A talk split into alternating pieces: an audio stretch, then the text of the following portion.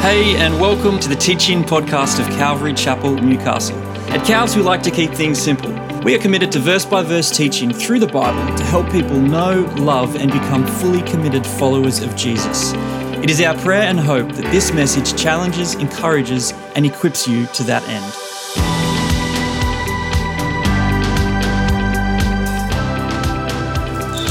All right. Um, so, we are working our way through Ephesians. And we're kicking off Ephesians chapter 6, which is about parenting and slavery. So I'm going to knock those simple topics over in 40 minutes. Easy.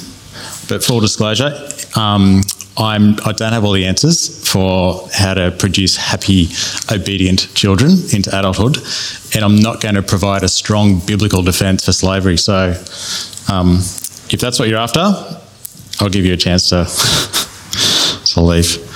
Um, so, I before I've been coming to cows for 18 years now, 17 years. And before that, I'd never been to a church that taught verse, verse by verse through the Bible. And um, it's obviously a big deal at Cal's. And I didn't understand the fuss for, for a while, but I've really grown to love it. Um, you get the full story of the Bible. Um, it also means you've got to work out the difficult bits. and you don't get to skip over passages on slavery. So here we are. So um, Ephesians, we the, we've kind of framed this up as um, sit, walk, stand as we work through Ephesians. Sitting is all about knowing our identity in Christ and all the awesome promises that come from that. Walk is, and that's where we're at now putting that identity into actions. And like Dave Dean spoke about, it's about you know getting the dust on our feet of our identity. And then next week we'll move into stand. So that's about putting on the armor of God and standing in that identity, come what may. So we're in the middle of this section that started out a couple of weeks ago, um, halfway through chapter five on submission. It's a great topic in today's world. And what does that look like? What does how's how do we work out um, the gospel in our relationships, whether it's in marriage, whether it's in the family, or whether it's in employment? So wives are told to submit, kids are told to obey, slaves and servants are told to obey. There's this theme of submitting to one another. But that's done in the context of first submitting to God and doing it as if we're submitting to God. So in verse chapter uh, sorry chapter 5 21 submit to one another out of reverence for Christ. Wives submit to your husbands as to the Lord. Husbands love your wives as Christ loved the church. Children obey your parents in the Lord. Bondservants obey your earthly masters with fear and trembling with a sincere heart with a sincere heart as you would Christ so last week, Tony talked about, he got the easy one, got marriage. Um, he kind of walked us through how there's this great call throughout Scripture um, for Christians to strive for unity and how that's super important in marriage. And if we want to have the correct understanding of how submission works in our relationships, we need to have a spirit filled life and the fear of God in us. He talked about how Christian submission takes teamwork. You need to be content when someone else is going to succeed. And that we're to, as, as I just said, we're to submit in the fear of God, not in the fear of man. And if you've got that view of submission, then it becomes a joy rather than a burden. So that's the, you know, the biblical ideal. So there's also this kind of transformation of what the gospel does to our relationships. And Paul doesn't he doesn't throw out relationships completely, but he, he totally transforms them. he talks about elsewhere that there's no longer male, female, slave or free, Jew or Gentile. And that's in the in the in terms of our position in Christ, but he still talks specifically about the roles and responsibilities of husbands and wives and children and parents and slaves and masters. And sometimes those sorts of things can be hard to um, to read with a, a 21st century perspective. Um, in some ways, the Christian view of human worth has kind of moved towards, or sorry, the secular humanist view has moved towards a biblical view. But that wasn't the case when Paul was writing Ephesians. Men had ultimate authority in, in the home, he could do whatever he wanted. Babies were, were often, newborn babies were often left in the street to exposure what they called it, or just left to die if the parents didn't want them, which was often the case if it was a girl. And the master slave the master slave dynamic was very different to the, the way the biblical order was set up in the Old Testament. And so the, the Bible message that Paul gives is very different to that. We are all equal in value. Wives are to be loved like ourselves as a as a husband. Children have value and should be cared for in the context of a nurturing home. And we are all the same as sinners at the foot of the cross. And at that time, that, that worldview was just kind of revolutionary. So I'm going to read the read the passage and then um, pray, and we'll get stuck into it. So Ephesians chapter six, verses one to nine.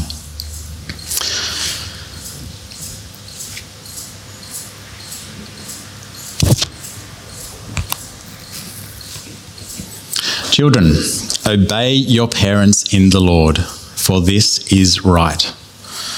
Honour your father and mother, which is the first commandment with a promise, so that it may turn out well for you, and that you may live long on the earth. Fathers, do not provoke your children to anger, but bring them up in the discipline and instruction of the Lord. Slaves, be obedient to those who are your masters in the flesh, with fear and trembling in the sincerity of your heart as to Christ. Not by way of eye service as people pleasers, but as slaves of Christ, doing the will of God from the heart. With good will, render service as to the Lord and not to people, knowing that whatever good things each one does, he will receive back from the Lord, whether slave or free. And masters, do the same thing to them and give up threatening knowing that both their master and yours is in heaven, and there is no partiality with him. Heavenly Father, thank you so much that we get to come together and um, have fellowship together and sing songs together and open your word and lo- learn more about your truth. I pray that you will quieten our hearts for this time, Lord. Um, Thank you that you're here working amongst us, Lord, and we just pray that your will be done through this service. In Jesus' name, amen.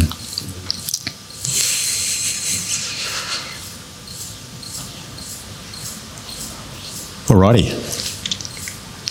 So, parenting, absolute minefield. And I don't have all the answers. I heard a guy say the other day perfection is for things like modern architecture and graphic design, it's not for parenting. Um, but um, the fear of God is the beginning of all understanding. So let's go to the Bible to work out what we um, what we should about parenting.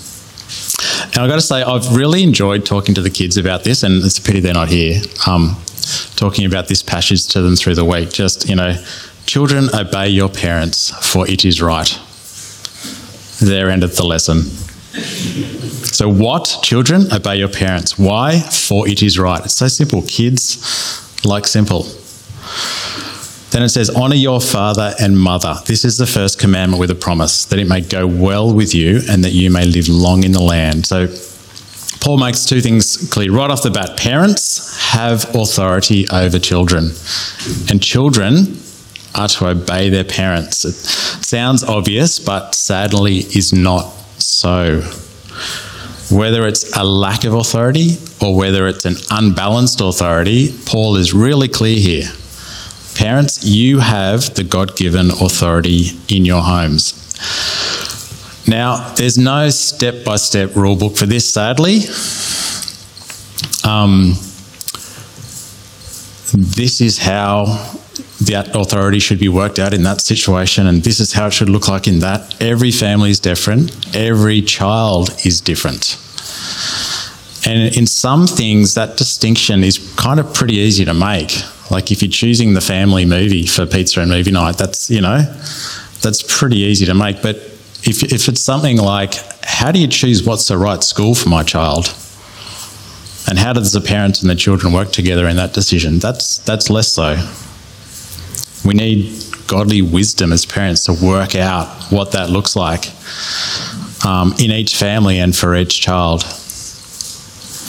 And we're to do this in the Lord. We're to honour God when we do this. But that in itself brings up an issue, doesn't it? If, particularly if there's conflict. So, what if mum and dad are telling me something that doesn't line up with what I'm reading in the Bible? Are there limits to this obedience? What, what happens with honouring God conflicts with what I think I should obey? So, clearly the answer is yes, there are limits to our um, to our obedience. Paul says very clearly in Acts chapter 5 we must obey God rather than men. So, my individual responsibility to obey um, Jesus supersedes any other earthly authority, whether it's a teacher, a governor, a parent. Put it another way, even as a parent, or an elder or a government official, I can't le- legitimately, um, as a Christian, instruct my child to disobey God. God puts this really clearly as well. Ezekiel 20 I said to your, their children in the wilderness, Don't walk in the statutes of their, your fathers, neither observe their observe, uh, ordinances, nor defile yourselves with their idols. I am Yahweh your God. Walk in my statutes and keep my ordinances and do them. And then there's that.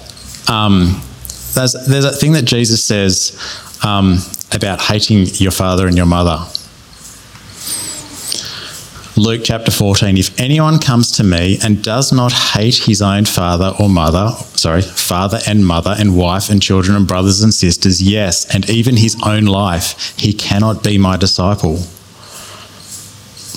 That one, that one seems like a tough one. But the word hate, if anyone was here for when John was, um, I think it was you, John, in Malachi.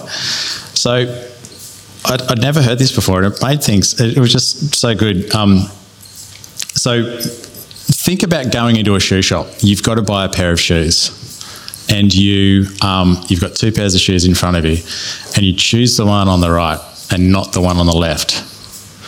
That's kind of the terminology here for loving and hating. It's choosing one thing over another. It's not what we commonly think of as loving and hating. So it's essentially saying that you love them less when you say hate in that context. So Jesus here is saying you are to choose him over your mother or wife or children when it's when it's required. You are to, you are to obey Jesus over them. And um, we we just went through Genesis 27 at Bible study the other week, and there was a, a cool example of like that question of um, when do you stop honouring your parents? So Isaac is about to die. Um, he tells his favourite servant Esau to go out, catch some game, bring it back, cook it up for him because that's what he loves most, and Isaac will give his blessing to Esau. Isaac's wife Rebecca overhears this, but wants the blessing to go to Jacob, her favourite. Now, and this is what it says in Genesis chapter 27. Now Rebekah was listening when Isaac spoke to him, spoke to his son Esau. So when Esau went out into the field to hunt for game and bring it, Rebekah said to her son Jacob, I heard your father speak to your brother Esau, bring me the game and prepare me delicious food that I may eat it and bless you before I die. Now therefore, my son, obey my voice as I command you. And so then Rebekah tells um, Jacob to go off and, and trick um, trick his, his father. And so we as parents are in a position of authority in our family, and we need to use that wisely. We don't want to make our kids struggle with that tension of choosing, you know, do we honor our parents or do we honor God? We should be aligned here.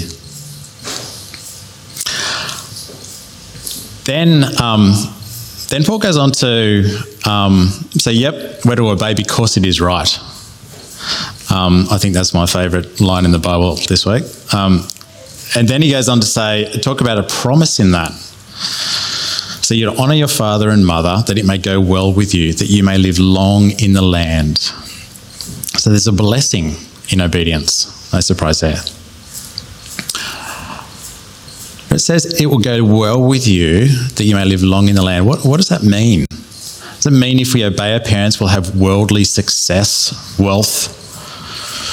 What blessings should we promise our children with obedience? Like we know if we look at the Bible, we look at Job, we look at the martyrs. Obviously, obedience doesn't necessarily result in a long and prosperous life for all good people. It's clearly not an individual physical thing. I think part of it is practical. Um, if you obey your parents and your parents are good people, you will learn the wisdom of how to navigate through this fallen world.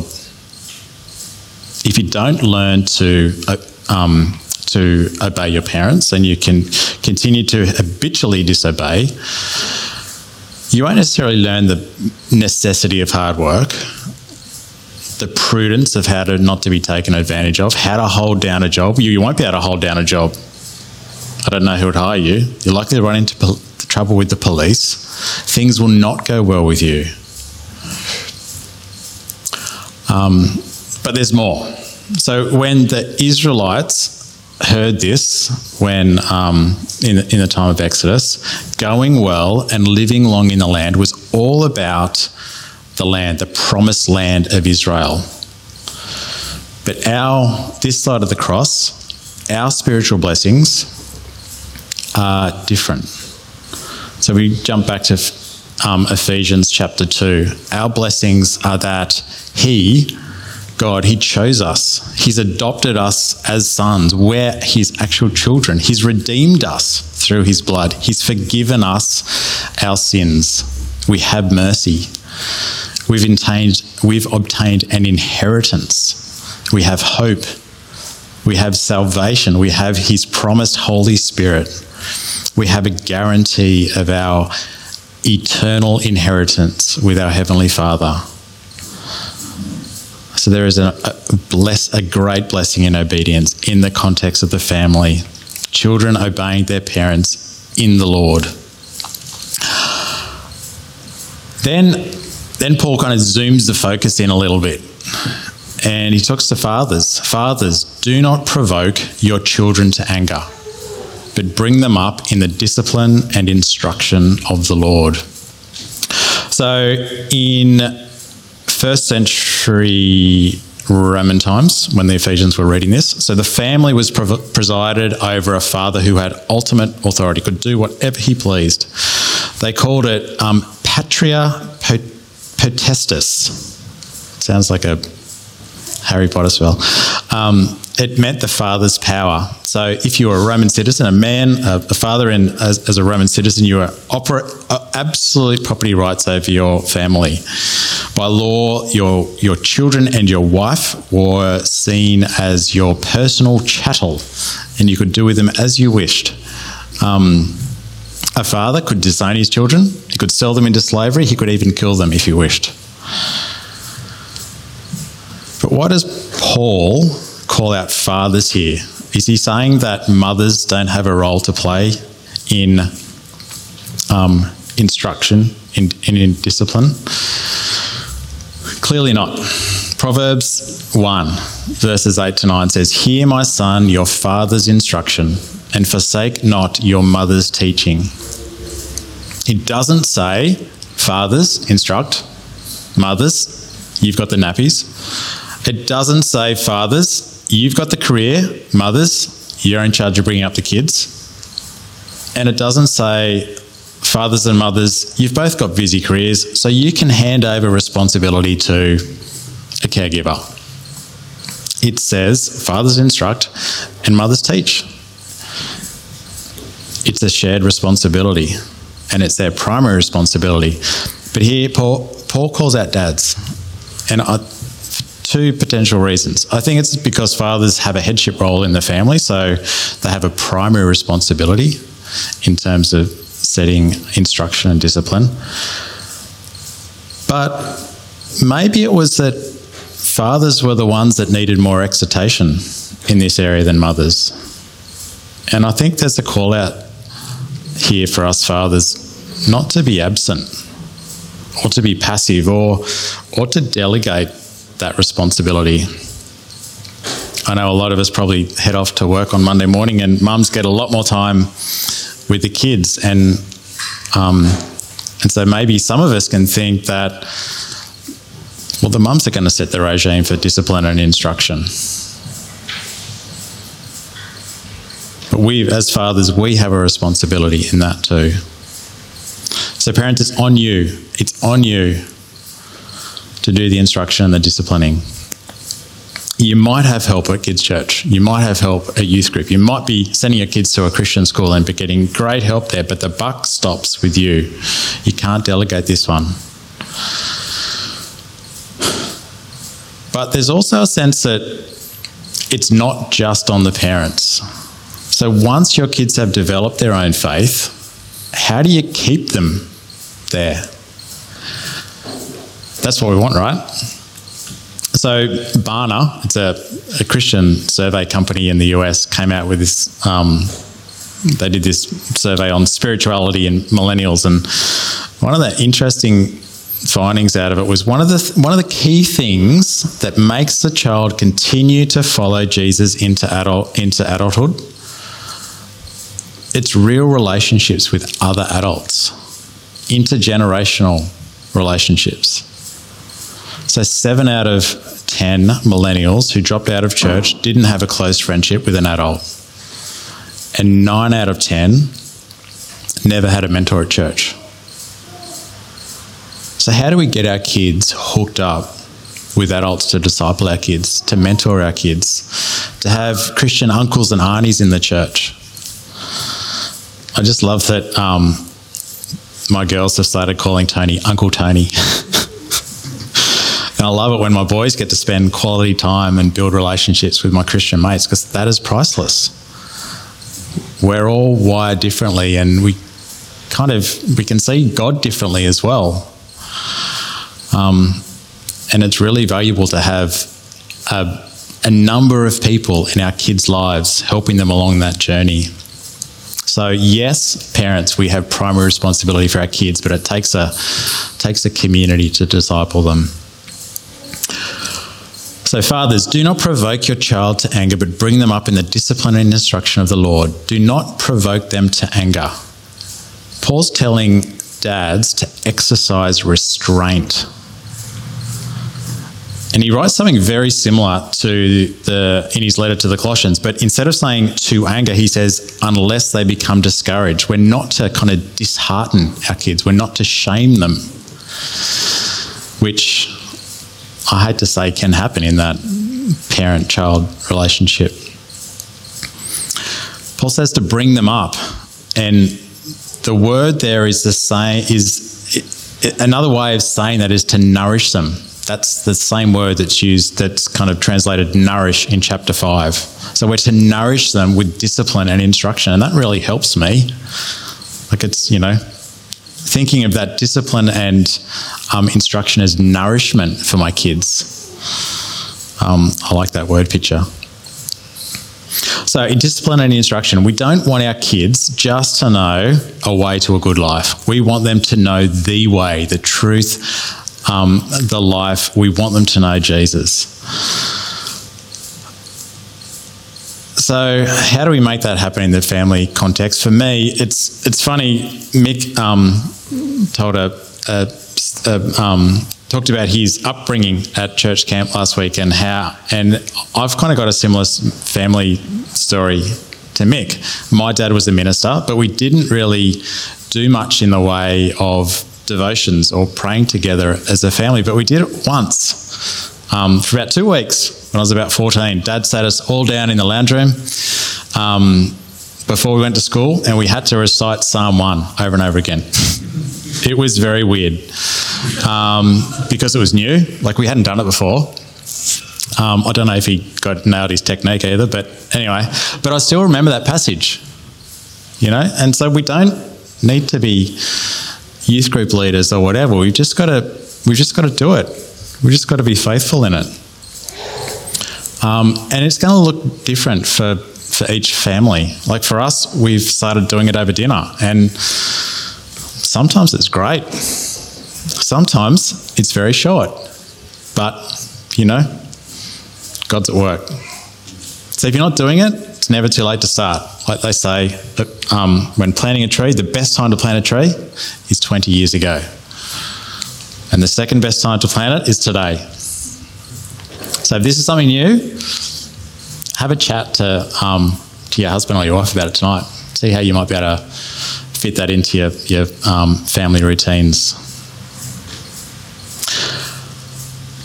So, how do we go about instruction? How do we go about disciplining? What does that look like? You can look at the way um, Paul does it in his letters. And there's a real warmth to the way Paul speaks um, to the people he's writing to. In Corinthians, he says, I do not write these things to make you ashamed, but to admonish you as my, beloved, my beloved children. And to the Thessalonians, he said, Do not regard him as an enemy, but warn him as a brother. So even when there's correction, even when there's warning, there's a warmth to it. And maybe that's one of the reasons that Paul focuses on dads in this section. Maybe we're the ones that need a bit of warming up in the home. And I'm pretty sure that's the case in my house. Or, well, it's not or, and we can look at the way our Heavenly Father does it. So in Psalm 103, as a father shows compassion to his children, so the Lord shows compassion to those who fear him. For he knows our frame, he remembers that we are dust. Don't provoke your children to anger. Know their frame. Know they are dust. Know them. Know their weaknesses. Know their limits. Know their delights. Be compassionate. Don't provoke them. Don't shame them. Think of it like think think of um, correction like a splinter. So when your child comes to you with a splinter, you don't yank it out. You don't, hopefully, yell at them. You pull it out with gentleness and patience. Because what happens if you're off? Like they pull away. It doesn't work. You're like they need to trust you in that. It takes trust to let someone poke around in a tender wound. And is it any different when you're correcting a child? We should bring that same gentleness to our parenting. If I had someone digging around in the sinful places of my heart, I'd want it to be gentle. And like all things in our Christian walk, we need humility, a humble perspective to um, give us the foundation for loving correction. And then there's the passage in Matthew where Jesus talks about the birds of the air and the lilies of the field. There's the birds of the air, they neither reap, but they, their father feeds them.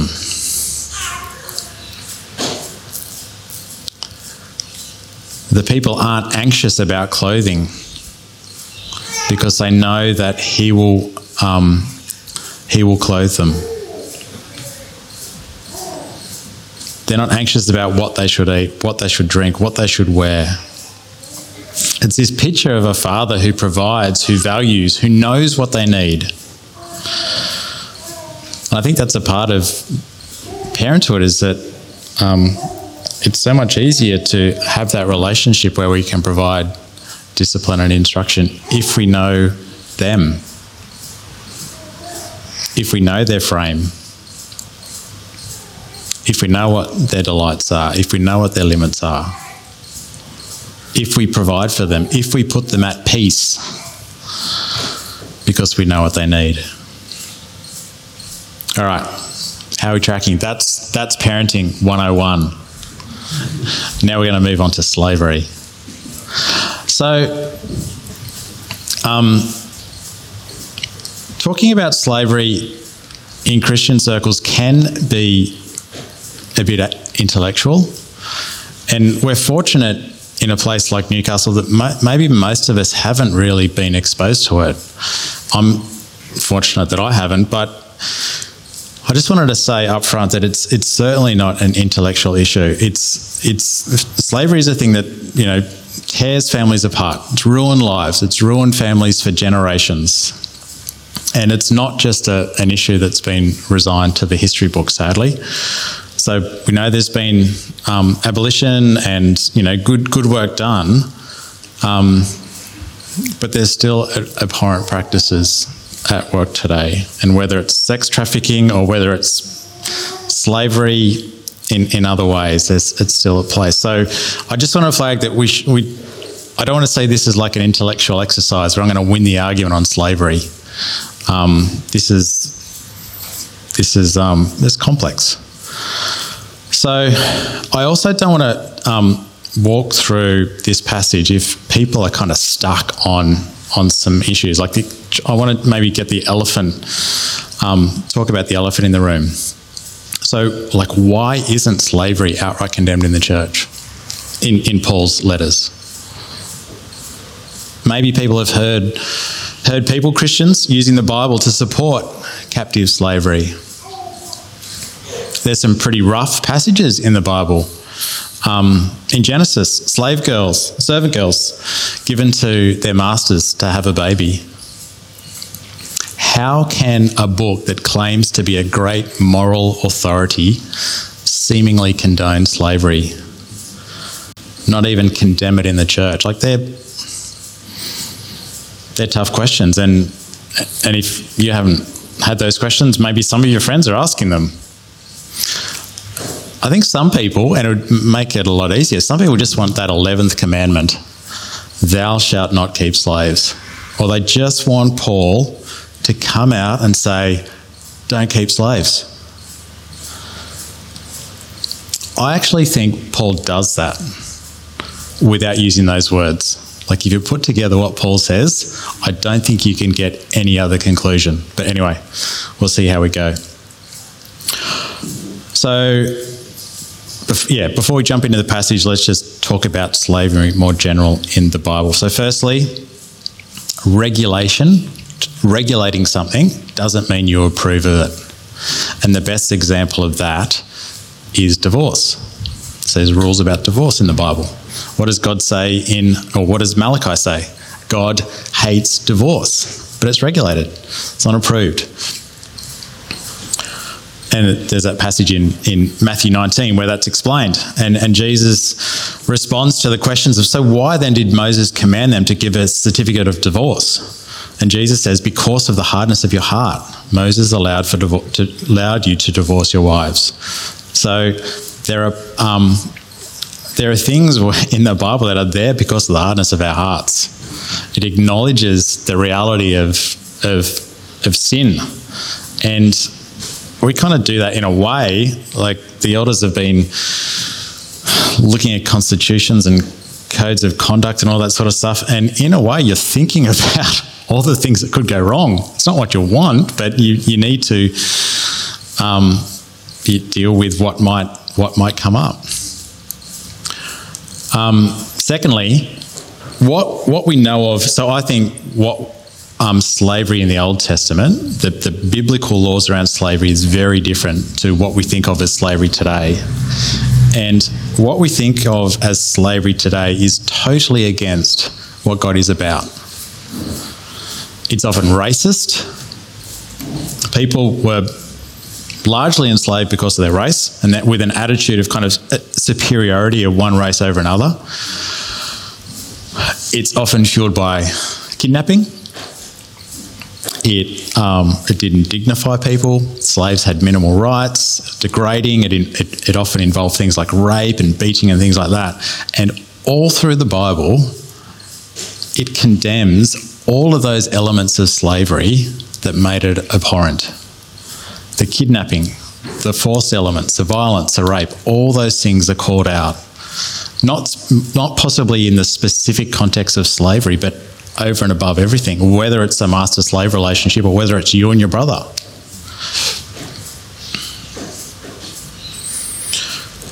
So we jump back into the first century in Ephesus.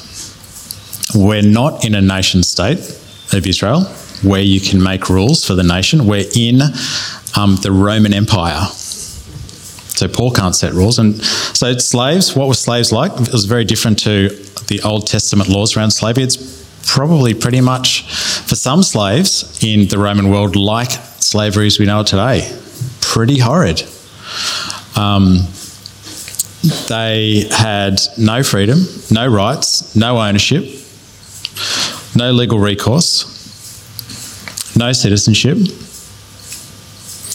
And there are there is different views um, around what's a slave and what's a servant, and it's, it's actually I don't know. You need a PhD to work out when's the right t- time to use the, the word slave and bond servant and servant and which one's which. Um, to be honest, I don't think it matters for this passage. I think you can look at this passage and, and refer to it as servant in more a kind of a long term um, employment sense, or you could look at it in the worst possible sense as a like what we think of as a modern day slave. Happy to talk about that. um, and I might drag Dave Dean in if that conversation goes that way. Um, but what we see here in Ephesians is that slaves are being saved and masters are being slaved, and they're coming to church together. And it's awesome, sitting side by side at church. And we've actually got, as I'm sure you'll know, a real life example of Paul writing a personal letter to a slave owner, Philemon. And I always thought it was Philemon, but Beck tells me it was it's Philemon. And Philemon is like a, an American. What do people say, Philemon or Philemon? Oh, jeez. Anyway, Philemon. How, how do you say it, Sherwin? Okay. So, Book of Philemon. Paul. So. Um, there's a, uh, a, slave, Onesimus. He's run away from his master, Philemon, to mix it up. Onesimus gets saved by Paul, and Paul sends him back, or he's sending him back to Philemon, who's um, who's also a Christian. Philemon loves the Lord. Everyone loves the Lord. Paul, Onesimus, Philemon, they're all Christians. And Paul asked Philemon to treat him more than a slave. He, he asked him to treat him like a beloved brother. And so we don't see Paul breaking down like the, the laws and the regulations around slavery. Paul just speaks to the heart. He speaks to the heart of the issue. But by doing that, I think he kind of like explodes slavery. Like, how can you, what does it look like if Philemon does what Paul asks him to do? It's likely going to look like Philemon freeing him or keeping him on in a kind of an arrangement that's more like a, an employment contract that we have today. You, you, certainly can't see how Philemon could keep him in an unjust or cruel or captive way if he was to do what Paul asked him to do. So, the New Testament, it kind of transforms human relationships in such a way that the categories of master and slave are still used, but they're not really recognized or recognizable as slavery in the traditional sense.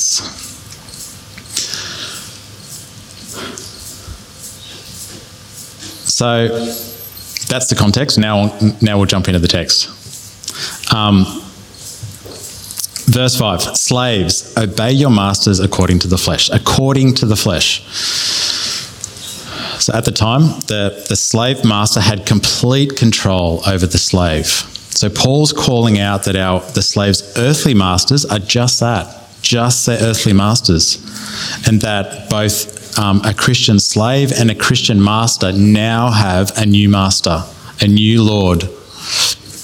And that's a profound change in their relationship. So slaves now relate to their master only as their earthly master. And they're to obey with fear and trembling as you obey Christ, not to please people, but slaves of Christ. So, so what does what does that mean that we're slaves of Christ? So 1 Corinthians, Paul says, Do you not know that your body is a temple of the Holy Spirit within you, whom you have from God? You are not your own, you are bought with a price. And so use that language of slaves being bought. Jesus has bought us, He has bought our salvation.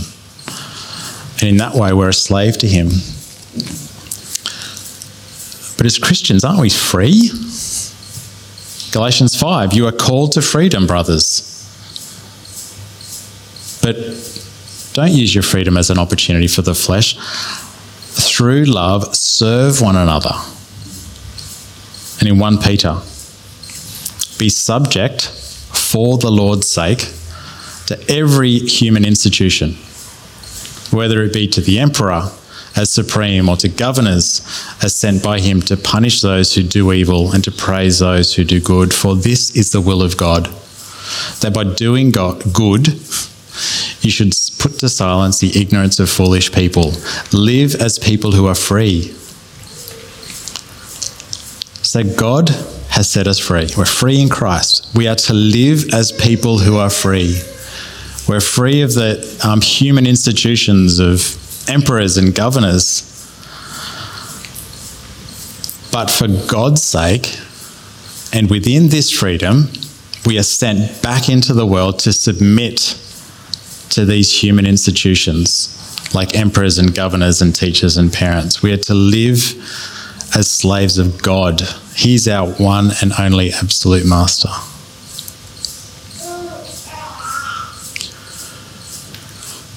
So, as I said at the start, one of the responses people kind of can have to slavery in the Bible is like, why didn't, why was Paul more forthright about things like slavery? Um, in his letter to the Corinthians, Says something interesting about remaining in the condition that we're in. For Paul, this was an, a, a, an issue of the heart, our sin. It wasn't so much an issue of the earthly state or political upheaval. So, 1 Corinthians.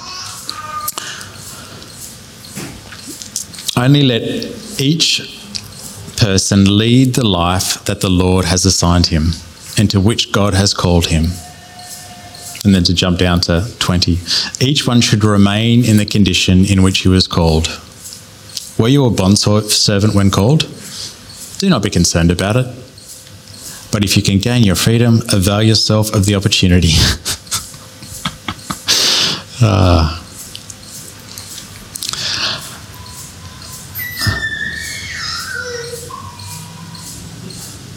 so how are we to so how are we to obey?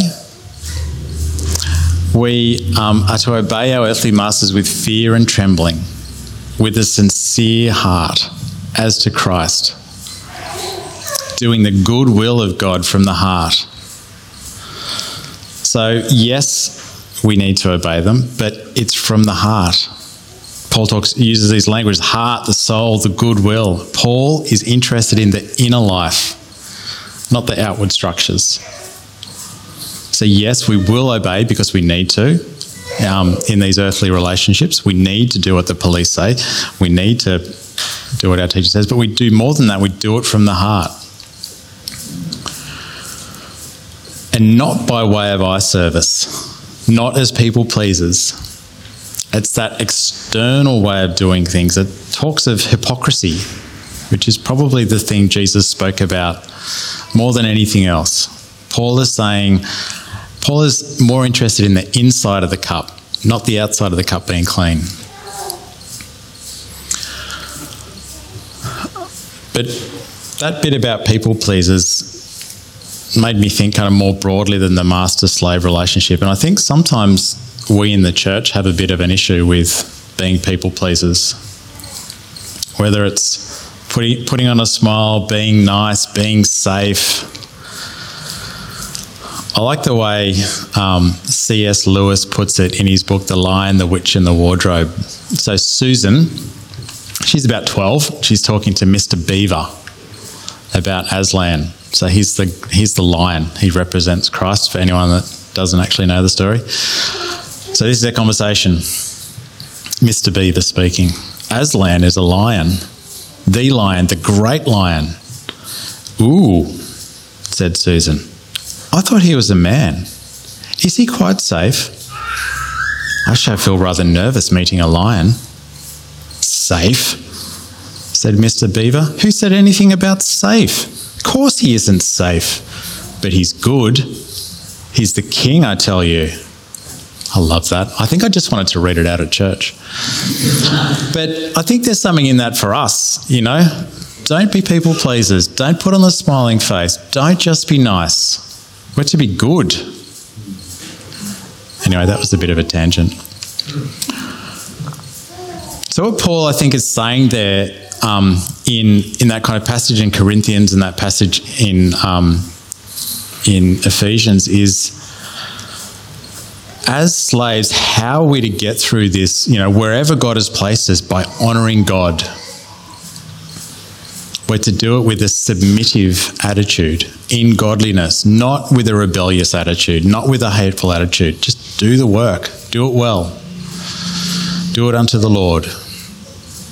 Does that make cruel treatment okay? Of course not. You don't throw out the rest of the Bible just to read one verse. When he writes to the Corinthians, um, I think he's saying, wherever your state, glorify God there. You, you, we look back at Joseph in Egypt when his brothers sold him into slavery. And Joseph says, You, my brothers, meant evil against me, but God meant it for good. So honour God wherever you're at, even if it's a raw deal. We don't have to endorse a raw deal, but we want to be Christ like when we're in the middle of that raw deal. And what about masters? What are they to do? Do the same. And all the masters in the church would have gone, Sorry, what? Putting me in the same category as the slave? He says, Stop threatening.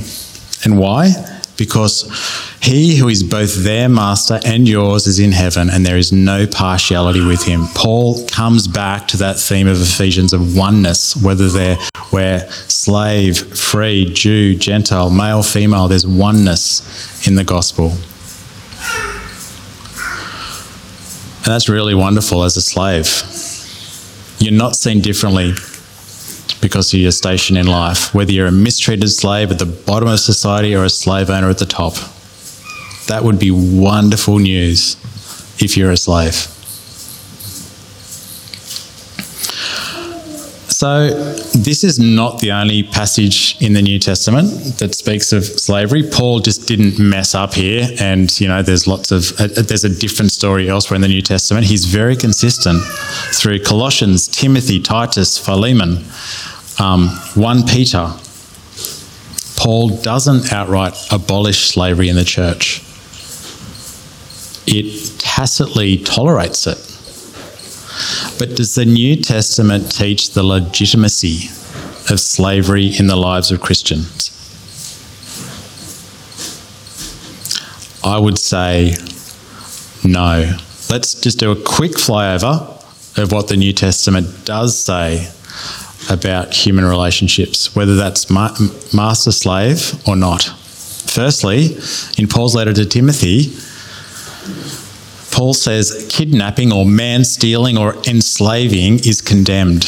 And that, in and of itself, that one statement, pretty much makes most slavery impossible. In James, it says, All human beings are created in the likeness of God. Jesus says Christians are to do to others what we would wish they would do to us, the golden rule. Christians are to love our neighbours as we love ourselves. We're, we're to, um, we're to, Paul writes in Romans 13, love does no wrong to a neighbour. Paul in Galatians says there is neither slave nor free. We are all one in Christ. In Colossians, in the church, each believer is a new person. There's no slave or free. And again in Colossians, masters, treat your slaves justly and fairly. Despite all that, nowhere does it say there are no more master slave relations in the church. Paul seems to leave this kind of shell as slavery, but the individuals within that are so transformed that even though we might use the words master slave, it's not slavery. So, what are we to do with all that? Um, Kat read um, earlier Jesus' first sermon. He stood up in a little synagogue and he read from Isaiah 61. And the passage talks about pro- proclaiming good news. It's about the good news that Jesus brings into the world frees people, that brings sight, sight to the blind, that frees the captives, that releases people from oppression. And so he's talking about his future kingdom when he'll bring justice the kingdom is yet to come, but there's a bit of a twist in that this kingdom is being glimpsed now in the person of Jesus. And wherever his disciples go and live out that vision. So, even though the New Testament doesn't condemn slavery, by the the 50s AD, um, Apostle Paul is saying these things would kind of explode slavery. By the second century, there's a text called the Shepherd of Hermas. And in it, it talks about any wealthy Christians should use their money to purchase slaves who are being mistreated. They didn't end slavery, but they were certainly trying to over, overturn it however they could. By the fifth century, there's a letter from St. Augustine that talks about churches regularly freeing slaves, not just Christian slaves, just slaves, from slave traders that were coming across from North Africa. It was so regular a ministry that it was bankrupting the church. So even though we don't see the words in the New Testament, thou shalt not keep slaves, it says everything but. So let's be about God's kingdom. Let's use our freedom to serve and submit to earthly authorities. Let's share the good news with our friends that each of us can be set free from the slavery of sin. And let's be about making God's kingdom come and God's will be done on earth as it is in heaven. Let's pray. Thanks for listening to the teaching podcast of Calvary Chapel, Newcastle. If you would like to check out more of our teachings, please visit ccn.org.au forward slash teachings.